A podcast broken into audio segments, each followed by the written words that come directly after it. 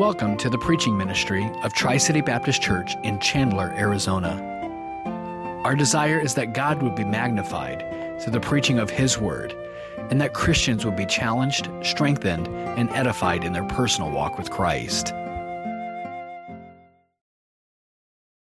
It is our privilege this evening to have Dr. Tim Schmig with us. Dr. Schmig is the Executive Director for the Michigan Association of Christian Schools. He's very involved in the Christian school movement and aware of what is taking place both on the educational side but also on the governmental side. And he is active both in Michigan with their political situation and trying to help protect Christian schools from some of the assaults that are taking place there, but also in Washington, D.C. And I've appreciated so much his commitment to Christian education, his awareness of these issues. When we talk, or at times he'll send texts and let me know of things that are going on both there and then on a national level. And really that we have to be vigilant in seeking to guard our freedoms and the heritage that we have in this nation. And so we're glad to have Tim, his wife Sue, with us this evening. We get together usually every year in Washington, D.C. for the American Association of Christian Schools Convention, as he is there, and I'm often there. And I learned many years ago, he would say, come here, and he would show me things in Washington of our Christian heritage that you had to know where to look. And as I mentioned this morning, if you take the regular tours they give you, they're not going to point these things out. But there are a number of places where we see our heritage there. And so I've appreciated that. I've had many of those tours, and some of them just spur of the moment. He also knows the best restaurants in Washington, D.C. as well. So that's the other reason I like to hang around him. But appreciate so much his friendship, his commitment to the truth, and really helping to educate us of the heritage that we have in this nation, that we would guard it and pass it on to others, that we would stand for the Lord. So Brother Tim, would you come at this time? Pastor, thank you. Amen. What a blessing to be with you this evening. If I may, just in a moment, just call your attention to the books that we have out there, the table that's there. How many of you have noticed that around the country they're taking down monuments from our national history? Have you ever thought about why are they taking down those monuments? Because the people depicted in those monuments were not perfect. Can I tell you something? You're looking at somebody who's not perfect. I have had a small fortune slip through my fingers in my lifetime. Do you know how many baseball cards I put in my bicycle spokes when I was a kid? Do you know what those things would be worth today if we had them? Tom Brady card just sold for $4 million. A preacher could live on that if he's careful. So one of the ministries that I have is called Stories and Stones, which is just talking about the men, the moments, the manuscripts, and the monuments of our national history. And it's a guide that when you go to Washington, D.C., where to look for some of the things that specifically point to our Judeo-Christian heritage. And this book is out there. It's called Stories and Stones.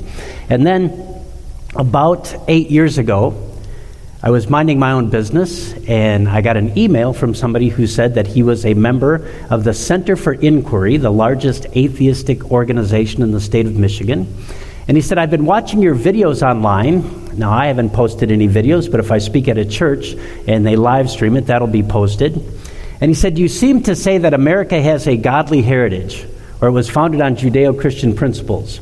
He said, would you be interested in coming over to the Center for Inquiry on the western side of the state and debating me? And the topic of the debate was the Treaty of Tripoli, Article 11, which says America was not in any sense founded on the Christian religion. Now, the Treaty of Tripoli was at a time when the Barbary pirates were taking our sailors, enslaving them, abusing them, and we were trying to negotiate to get their release. And if you know anything about hostage negotiations, it's perfectly acceptable to say whatever you need to say to get the hostages released, because they've already broken the law in enslaving this person. And in the negotiations for the Treaty of Tripoli, the Dey of Algiers, their potentate, wrote in the margin of the treaty, he said, is America a Christian nation? Because if we claim to be a Christian nation, then it's perfectly acceptable to enslave the infidels, as they have been doing, like they were doing with the British sailors. And so in the negotiation of it, in order to let them think whatever they wanted to think about us, we said America is not in any sense a Christian nation. And it was ratified by the Senate. Years later, when they went to re-ratify the treaty, they removed that statement from the treaty, acknowledging that we are founded on the Judeo-Christian principles. And if you study anything about treaty negotiations, to remove or to add anything to a previous treaty is rather unusual. Well, while I was preparing for that debate, I started looking at some of the things from our national history, specifically the stamps, the seals that colonies would have and that states would have that would point to a Judeo-Christian heritage. And I put together, this was a fun book to get put together. It's called Our Stamp of Approval. And it just shows how many times as a nation we have acknowledged in our public stamps and seals that we are a Christian nation. As a matter of fact, when Apollo 8 circled the moon, the U.S. Postal Service came up with a stamp that said, "In the beginning, God." One person said, if you can believe the first four words of the Bible, everything else is easy. And then one last thing I want to call your attention to. About 12 years ago, the Lord placed myself and my wife on an amazing journey. She was diagnosed with stage 3 cancer. And it was in the lymph nodes. And after 26 weeks of chemotherapy, fasting, and prayer, we went after her surgery to see the surgeon. And he looked at my wife and he said, "Your body responded well to the chemotherapy."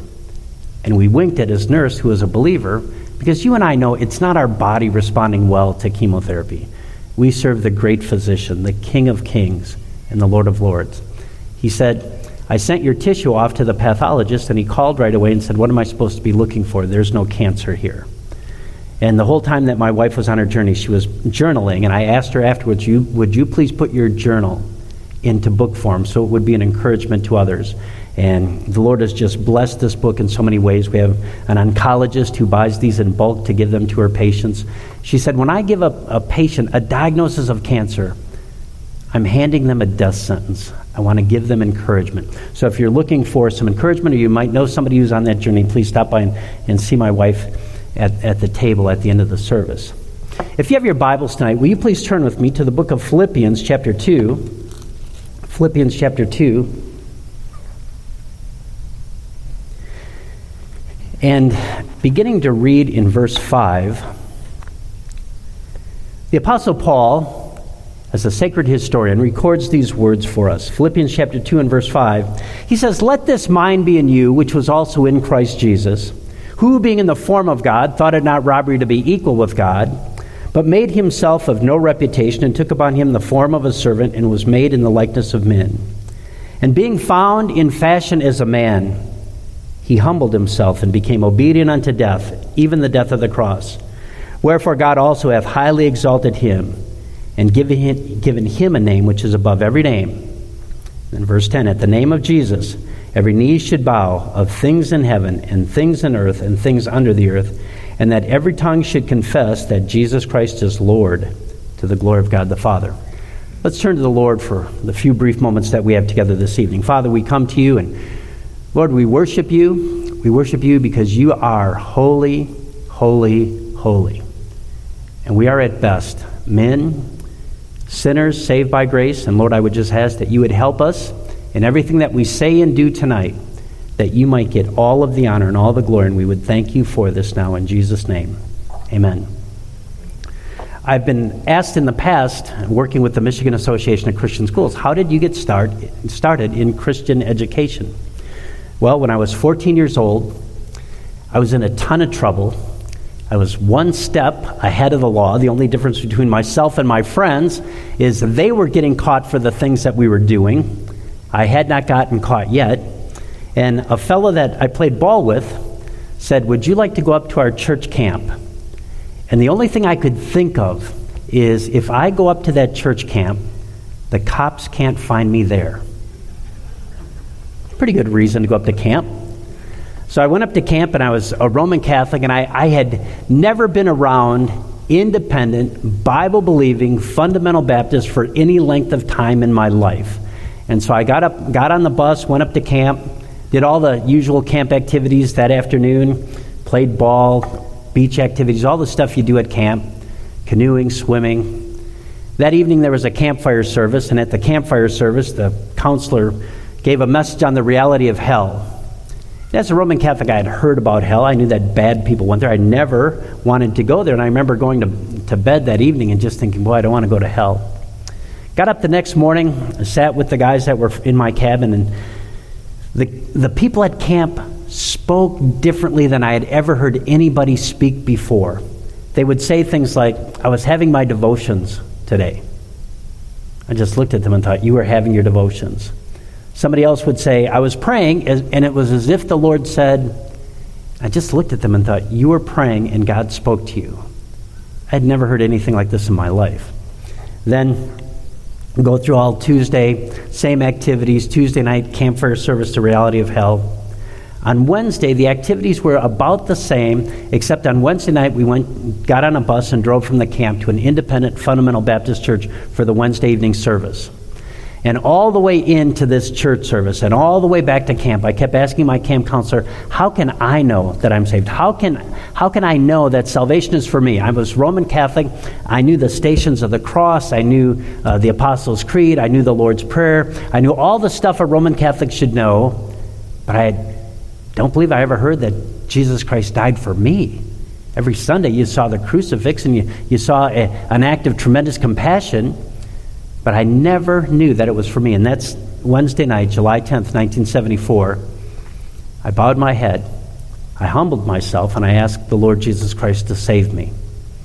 The next year I went back to our public school as a sophomore in high school. And when you're a brand new Christian, you have stops and starts, peaks and valleys, good days, not really good days. You try to live a consistent life in front of your friends.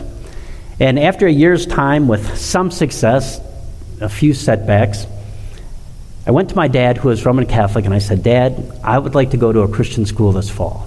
And he said, that is great. And then he listed the Catholic schools in the St. Paul, Minneapolis area he wanted me to go to. I said, Dad, you don't understand. I would like to go to Fourth Baptist Christian Day School in Minneapolis.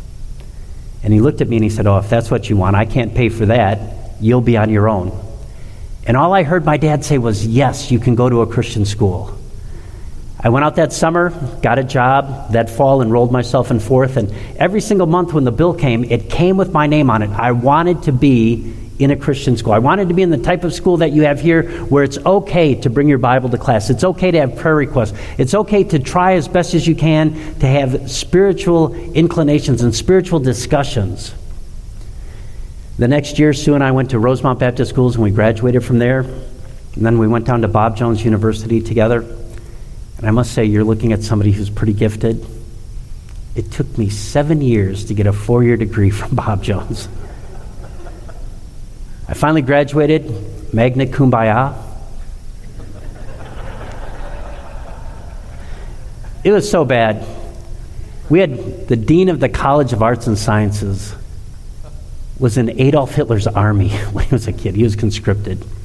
And I had him for an orientation class, and he wouldn't have known me in that class. But then I had him for a German class. If anybody's going to speak German, it would have been him. And then I had him for a philosophy class.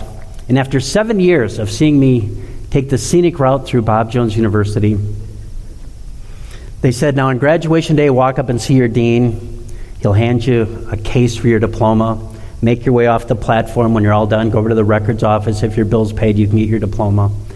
I walked up on the platform to get this case, and he looked at me and he just said, well, I never thought I would see the day. And I thought, all right, way to encourage the troops on the way out of here. And we taught in a Christian school in Greenwood, and the Lord moved us up to South Bend, Indiana, and we taught there for 3 years. And then the Lord moved us up to Michigan. And from that day, that fall day, going to Fourth Baptist Christian Day School until today, every single day of my life has been involved in Christian education, either as a student, as a college student, as a teacher, having my kids in Christian education, working with the Michigan Association of Christian Schools, and now being blessed in order to help our grandkids have an opportunity to go to a Christian school. My life has been in Christian education. And I look at this passage in Philippians chapter 2, where Paul says, let this mind be in you. He's telling us, it's an imperative. I want you to do something, he's saying. It's not a suggestion. It's something that we're supposed to do. He says, let this mind be in you, which was also in Christ Jesus. Now, if we're in a Bible Institute class, if we're in a Sunday school class, the Sunday school teacher will say that this passage in Philippians is called the Great Kenosis. The Lord Jesus Christ voluntarily setting aside some of his divine attributes so that he can walk among men and not have them fall back as Isaiah did when Isaiah saw the Lord high and lifted up. And the seraphim were shouting, "Holy, holy, holy is the Lord God of hosts. The whole earth is full of his glory." He voluntarily sets aside some of his attributes so that he can minister to us, so that he can fulfill the ministry that God the Father has given him. And when he says, "Let this mind be in you, which was also in Christ Jesus," he's giving us an attribute. Oftentimes I've been asked by folks, usually on the outside looking in, they'll say, why would any parent put their child in a Christian school when the government schools are free? Why would somebody do that? And I think the best answer is simply this. Parents put their children in a Christian school to give them access to two or three things they can't get in the government schools. Number one is Bible reading and prayer. And then also character, developing character in young people. And one of the aspects of character that we try to develop, that we try to encourage them to have, is a spirit of humility. It's one of the foundational character traits that we all must have. And when we think about this passage, the Great Kenosis, is part of the Christmas story. The songs that we sing at Christmas, "Down from his glory," "Away in a manger," all of these talk about the Creator coming down to live among his creation. And I've often thought there's a couple of things I would never want to be. I don't think I'd want to be a Christmas song, because we only sing that one month out of the year. When we tremendous doctrine there, we could sing it any month out of the year. And the whole idea here is that we sing about God humbling himself and coming down to earth for us. This is the Great Kenosis. This is him emptying himself, voluntarily setting aside some of his divine attributes so that he might minister among us. John chapter 1 and verse 1 says, "In the beginning was the Word, and the Word was with God, and the Word was God. God Almighty became man." Then in the psalmist, in Psalm 8, the psalmist asks an amazing question. He says, "What is man that thou art mindful of him? The son of man that thou visitest him." Why would you leave the realms of glory to come and to visit us? That's humility. Now, sometimes when we're in a classroom setting and we're trying to define something, it's good to think of the antithesis of a word in order for us to clarify and to codify what that word or what that concept is. When you're thinking of the opposite, the antithesis of humility, what words come to mind that you think of? Help me out. It gets awfully lonely up here. Pride. And the attitude of, I am all of that. I am full of myself. Pride. Anything else? Somebody, what was it? Haughtiness, looking down your nose at other people, thinking yourself better than other people, an arrogance that we can't learn from other people, that we know everything.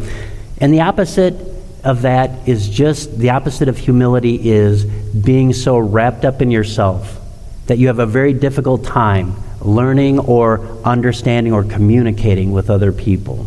You know, one of the ideas that is the opposite of humility is thinking of ourselves as irreplaceable. Remember, I was taking a class up at Northland, and in Michigan, if you're going to Northland, typically you'll drive up and over the bridge, you'll take US 2 along the Upper Peninsula. And as I was driving to class, sometimes I would have somebody ride with me to offset some of the gas costs. And I was riding with a fellow one time, and he was just sharing with me some of the problems that he was having in his office. He said there's no communication. When there is communication, it's bad communication. It's demeaning. It's cutting. Sometimes it's sarcastic. And he was just giving some examples of what was going on. And after a while, I turned to him and I said, well, you know, It's a big world out there. You don't have to work there. As a matter of fact, you could polish your resume and go to work someplace else. And he said, as we were driving down US 2, he said, well, I don't really know how to say this, but in my office, I'm irreplaceable. And I just let that sink into the car. Now, it's the middle of January. We're driving on US 2. Every once in a while, you would hit black ice, and you could feel the tires just spin out under you.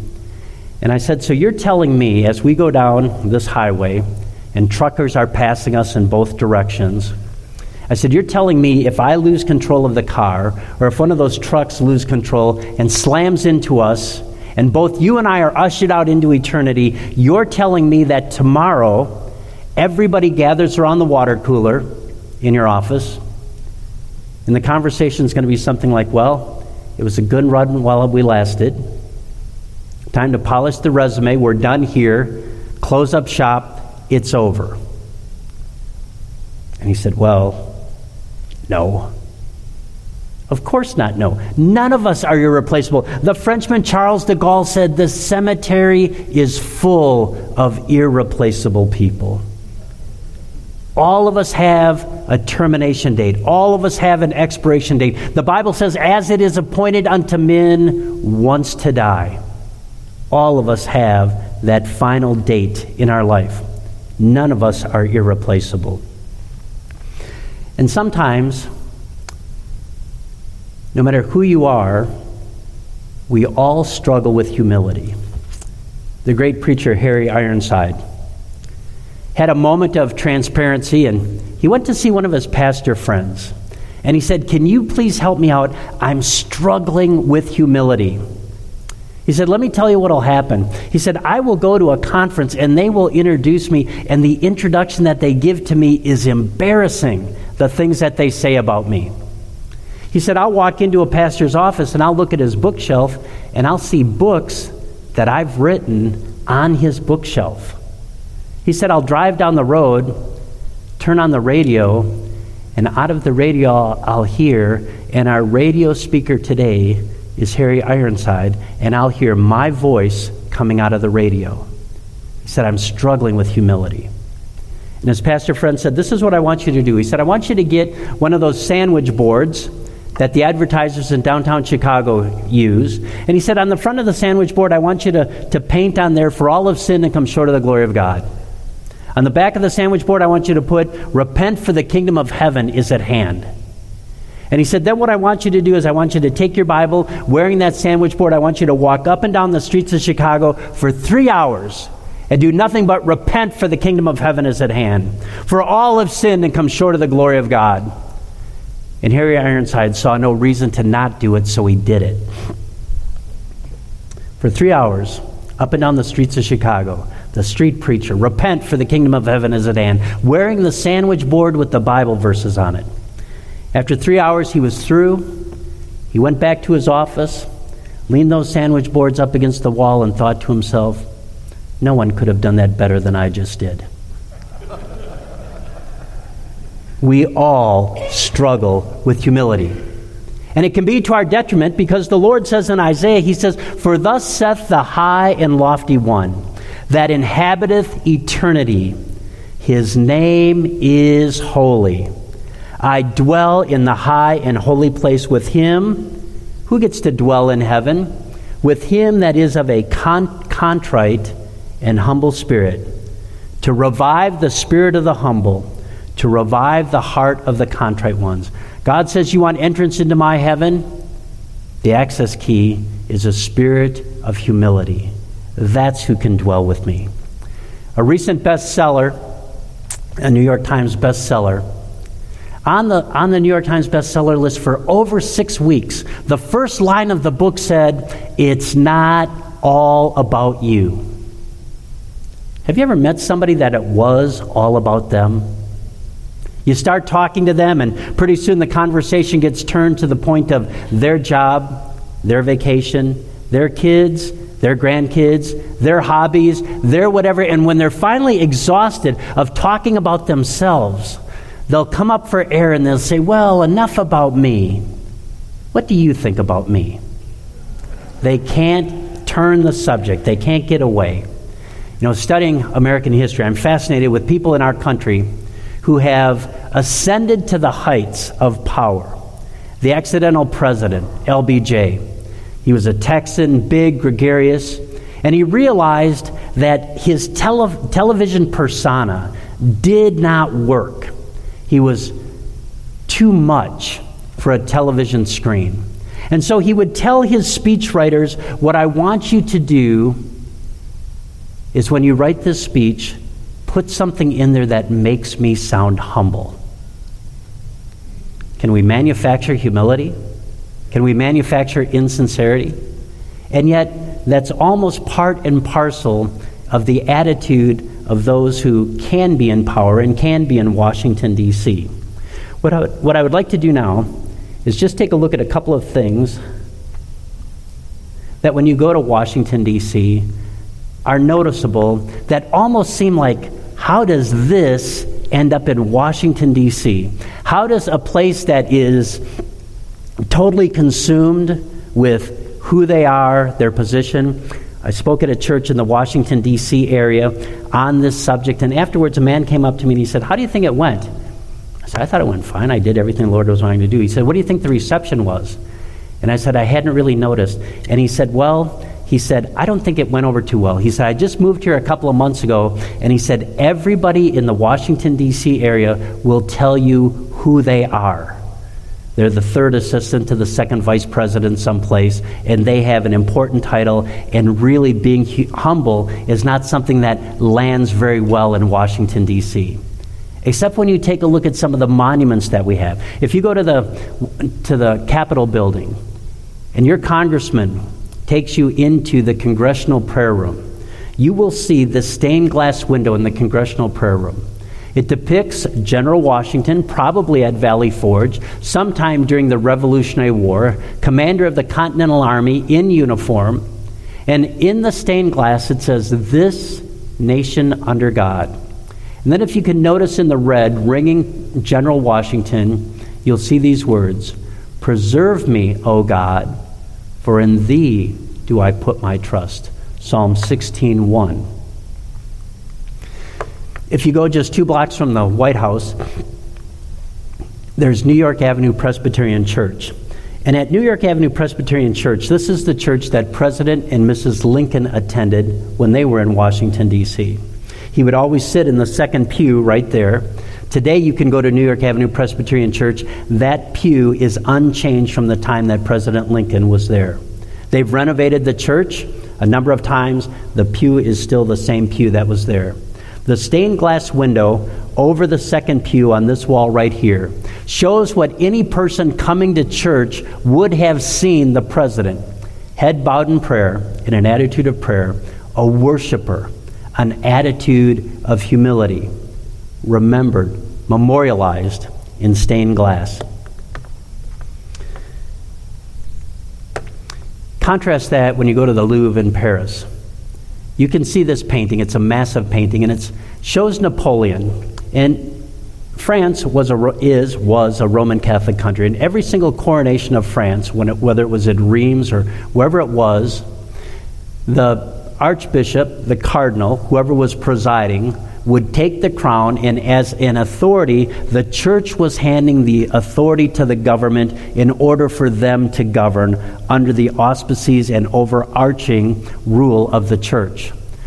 Well, when it came time to crown Napoleon, he took the crown from the archbishop, and he said, nobody crowns Napoleon. He put the crown on himself and then on his wife Josephine, as if to say, I'm higher. I'm the highest authority. Nobody is higher than I am.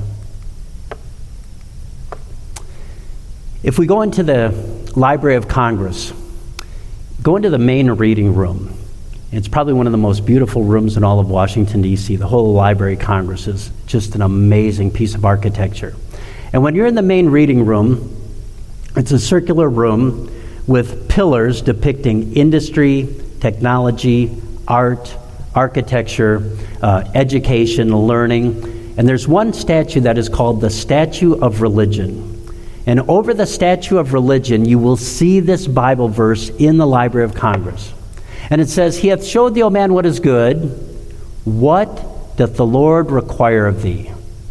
But to do justly, to love mercy, and to walk humbly with thy God. When our founding fathers would correspond to each other at the time of the Declaration of Independence and at the time especially of the writing of the U.S. Constitution, in their correspondence, writing back and forth, whether it was Benjamin Rush to George Washington or Thomas Jefferson, whether it was John Adams talking to John Witherspoon, writing to John Witherspoon, this is the number one verse that they would reference to each other when forming a government. They would say, but we must never forget that our ministry is to do justly. Jefferson and both Franklin would say, if you want good laws, pattern them after the Ten Commandments. But to do justly, to do what is right. And then not only in doing what's right for ourselves, but also to love mercy, because we will come in contact with people who have difficulty doing what's right. And we show mercy to them. And we must never forget that in our doing justly, we must not get prideful. In our showing mercy, we must not be too lenient. But we must always remember that one day, and every day, we must walk humbly with our God. So how do we cultivate humility? How do we walk humbly with our God? Well, we must realize that, first of all, humility is an inside job. It starts with our heart. We bow our heart to the Lord. And I think one of the things, unselfishness, is an outward example of showing humility, giving to others, being kind and respectful of others. But why should we as believers cultivate humility? I think we think of the book of Proverbs where it says, these six things that the Lord hate, yea, seven are an abomination unto him. What's the first thing that he lists? A proud look. God resists that. God doesn't want that in our life. God shows us in His Word what happens to those who do not cultivate humility in their lives. I want us to turn back to the book of Acts chapter 12 with me.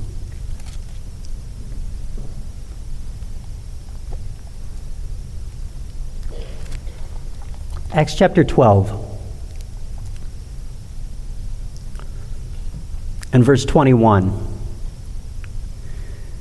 The Bible tells us that upon a set day, Herod, a government official, somebody who has been placed in authority over others, somebody who has all of the authority that the Roman government can bestow upon somebody in that position, upon a set day, Herod, arrayed in royal apparel, having on the accoutrements of somebody who has the official position of office, and sat upon his throne, the place of authority, and made an oration unto them.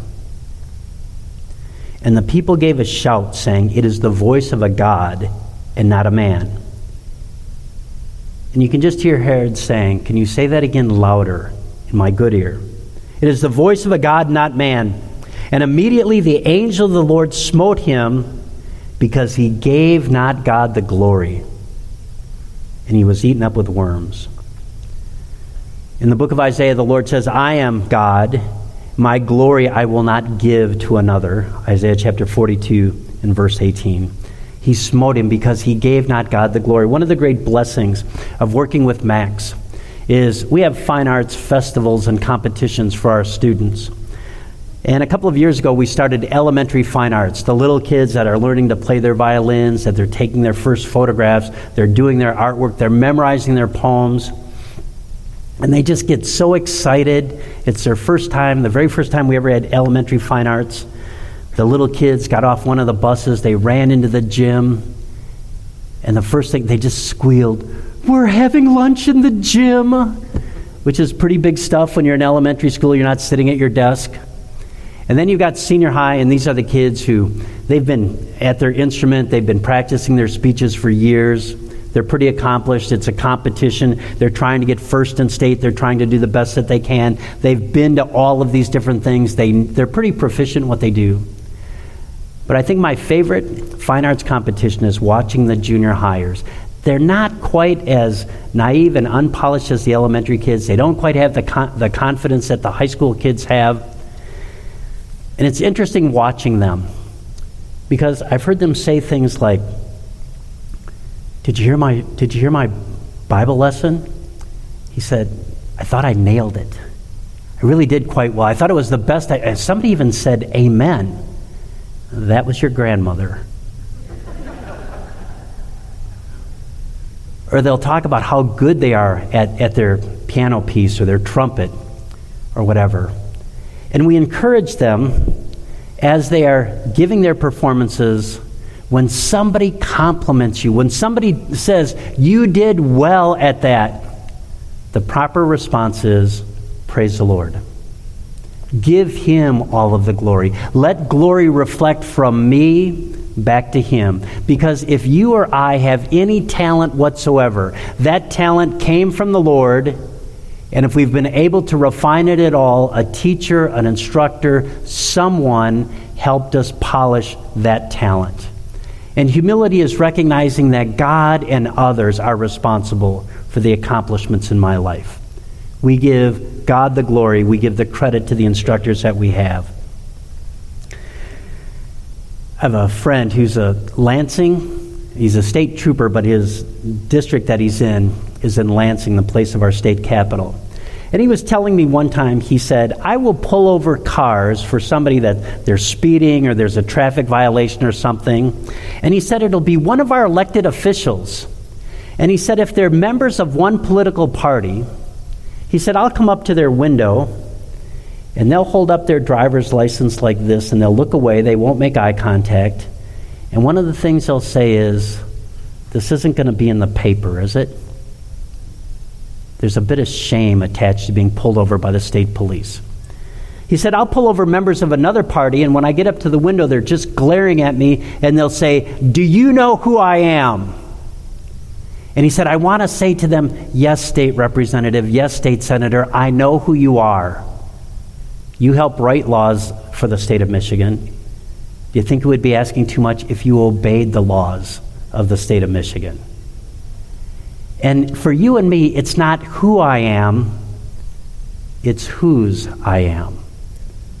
We belong to the Lord. He's given us everything that we have today. Ephesians says, "With all lowliness and meekness and long-suffering, forbearing one another in love." Being kind and considerate. Not thinking of ourselves more highly than we ought to think. If we were to take a class in hymnology, and we could get copies of hymn books from the early 1900s. And we started to do some hymn histories of those hymns, and we would try to study the ones who wrote those hymns, specifically in the early part of the 20th century. There would be a number of hymns in there that we had known nothing about the person who wrote the hymn. Know nothing about their biography, place of birth, time that they lived. Until we take that hymn book and we set it side by side with the diary and journals of Fanny Crosby.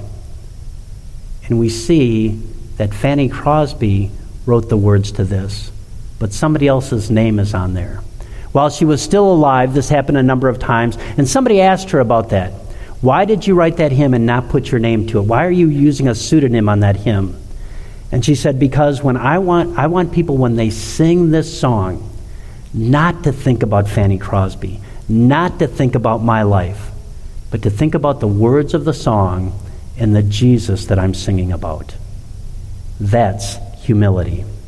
It's the attitude of John the Baptist, who in John chapter 3 and verse 30 says, "He must increase, I must decrease." So what made John so great? It wasn't John. It wasn't any natural talent that he had. It was the Lord who said that those born of women, there is not greater than John the Baptist. So what is humility for us? I think humility for us is recognizing that God has given us a precious gift of life. I didn't do anything to deserve this. I didn't do anything to place myself in this position. Jesus has done it all. All to him I owe. And then after that, living by the Bible, the whole Bible, nothing but the Bible, and asking God every single day to help me to be the kind of person that I need to be so that he can do through me what he wants to do with my life. Whenever I take a tour group to Washington, D.C., one of the places that we always go to without hesitation and without exception is Arlington National Cemetery. As you leave the visitor center and you're going to walk up the hill, and you can go to the left to the tomb of the soldier known to God, or you can go to the right and you can go to John F. Kennedy's grave, you'll see this sign. And the sign says, "Welcome to Arlington National Cemetery, our nation's most sacred shrine."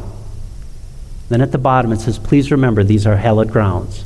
Sacred shrine, hallowed grounds. Those are words you rarely hear from any government official. Yet when you go to Arlington, it transcends everything. For me, it's just the visual as you walk through Arlington. Every single one of those stones is a monument or a testament to a son, a father, a daughter, a brother, some of them who gave the ultimate sacrifice so that you and I can live with the freedoms that we enjoy. In every direction where you look, simple white markers burn crosses or stars of David. General Patton said, "It's foolish and wrong to mourn the men who died. Rather, we should thank God that such men lived." What kind of men are in Arlington? There's one soldier that's there. His name is Mike Mansfield. Mike Mansfield was born in 1903 in Brooklyn, New York. When he was 14 years old, he joined the U.S. Navy. He served on the USS Minneapolis until one day, one of the sailors looked at him and said, "Boy, how old are you?" He said, 15. They said, "You can't be 15 years old and in the U.S. Navy." And he gets drummed out of the Navy. He waits until he's 18 and he joins the U.S. Marine Corps. And after 2 years in the Corps, he joins the Army. After he's out of the Army, his family moves to Montana. And while they're in Montana, he works in his father's clothing store, haberdashery. And in 1942, he runs for the lone representative seat from the state of Montana. And he wins. And he serves in that seat from 1943 until he runs for one of the two Senate seats in 1954, and he wins. He becomes a senator in 1955. He's sworn into office. He serves in the Senate from 1955 until 1976, and during that time, the Democrats were in charge, and he became the Senate Majority Leader. After he gets out of office, he is appointed the U.S. Ambassador to Japan, and he's the longest-serving U.S. Ambassador to Japan. He's brought home and he's given the Presidential Medal of Freedom, the highest award that any U.S. citizen can get. So I want you to think about his resume: U.S. Navy, U.S. Marine Corps, U.S. Army, U.S. Representative, United States Senator, Senate Majority Leader, longest-serving Senate Majority Leader in the history of the United States, Ambassador to Japan, Medal of Freedom winner. If this man had lived in any other country, they probably would have named a city block or given a monument to him. But as you walk up that hill, and you can turn to the left and go to the tomb of the soldier known to God, or go to the right, there's a little knoll there, and Mike Mansfield's headstone will be there. What's the one thing Mike Mansfield wanted to be known for? He wore the uniform of the United States Marine Corps. When I speak in chapels, I mentioned to students that one of the things Paul says in Romans chapter 1, he says, "Paul, a servant of the Lord Jesus Christ, I am a bondslave of the Lord Jesus Christ." All of us have ambitions in life. All of us have goals in life. And one of the highest goals that we can aspire to for ourselves is to say that I am a servant of the Lord Jesus Christ. I'm captive to him and to his will.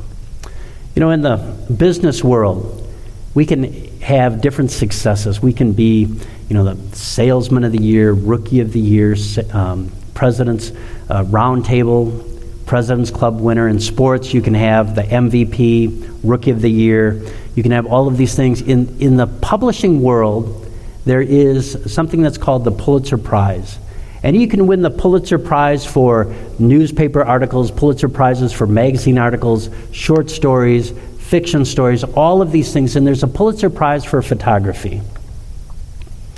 And this is a photograph that was taken by a man by the name of Kevin Carter. In 1993, there was a famine in Sudan, and he left his place, I believe he was in South Africa, and he went to Sudan just to photograph the famine that was going on. And as Kevin Carter was in his Jeep, he was heading towards one of the feeding stations, and he saw this little girl, and he stopped his Jeep, and he started taking photographs of her. And he was going to entitle the photograph, waiting for a meal. He snapped the pictures for a while. The next day, he sent these photographs off to the New York Times. And in 1993, this photograph was published on page one of the New York Times, above the fold, and it was entitled, "Waiting for a Meal." The next day, the New York Times was flooded with photographs, or with phone calls and faxes. People wondering, what happened to the little girl? Did Kevin Carter pick up the little girl? Did he take her to the feeding station? Did he go and get food and bring it back to the little girl? And all the New York Times could say meekly was, "We believe she was taken care of. We have no further information." The St. Petersburg Times wasn't so kind. They had published the next day. They said, "The man adjusting his lens to take just the right frame of her suffering might just as well have been another vulture on the scene." A year goes by, and in 1994, Kevin Carter is invited to Columbia University to receive the Pulitzer Prize for the outstanding photograph of 1993, the highest award he could get in his chosen profession. The next month in July, 1994, he goes down to the river that he played at when he was a little child. He started his truck and ran a tube from the gas pipe into the passenger window. He left a suicide note, and this is what it said in part. It said, "I am really, really sorry. The pain of life overrides the joy to the point that joy does not exist. Depressed. Without phone. Without money for rent. Money for debts. Money! I am haunted by the vivid memories of killings and corpses, anger and pain, of suffering and wounded children." Kevin Carter left this little girl to continue doing what he was doing, but she never left him. Even to the point of death, she was on his mind. How the story could have been different if in humility he had done something different than just drive away. And as the same is for us, you know, you and I are given the bread of life. We're given the truth. And God wants us in humility to live our life in such a way that we can be a good testimony for Him, that we can offer the bread of life to others, so that when it comes time for us to think about that time, we can say, look forward to the time when the Lord says to us, "Well done, thou good and faithful servant. Thou hast done justly, you've shown mercy to others, and you've walked humbly with your God." Would you say with me that there's room in all of our hearts for more humility? Tonight, may we cultivate humility in our lives. Let's pray together today. Father.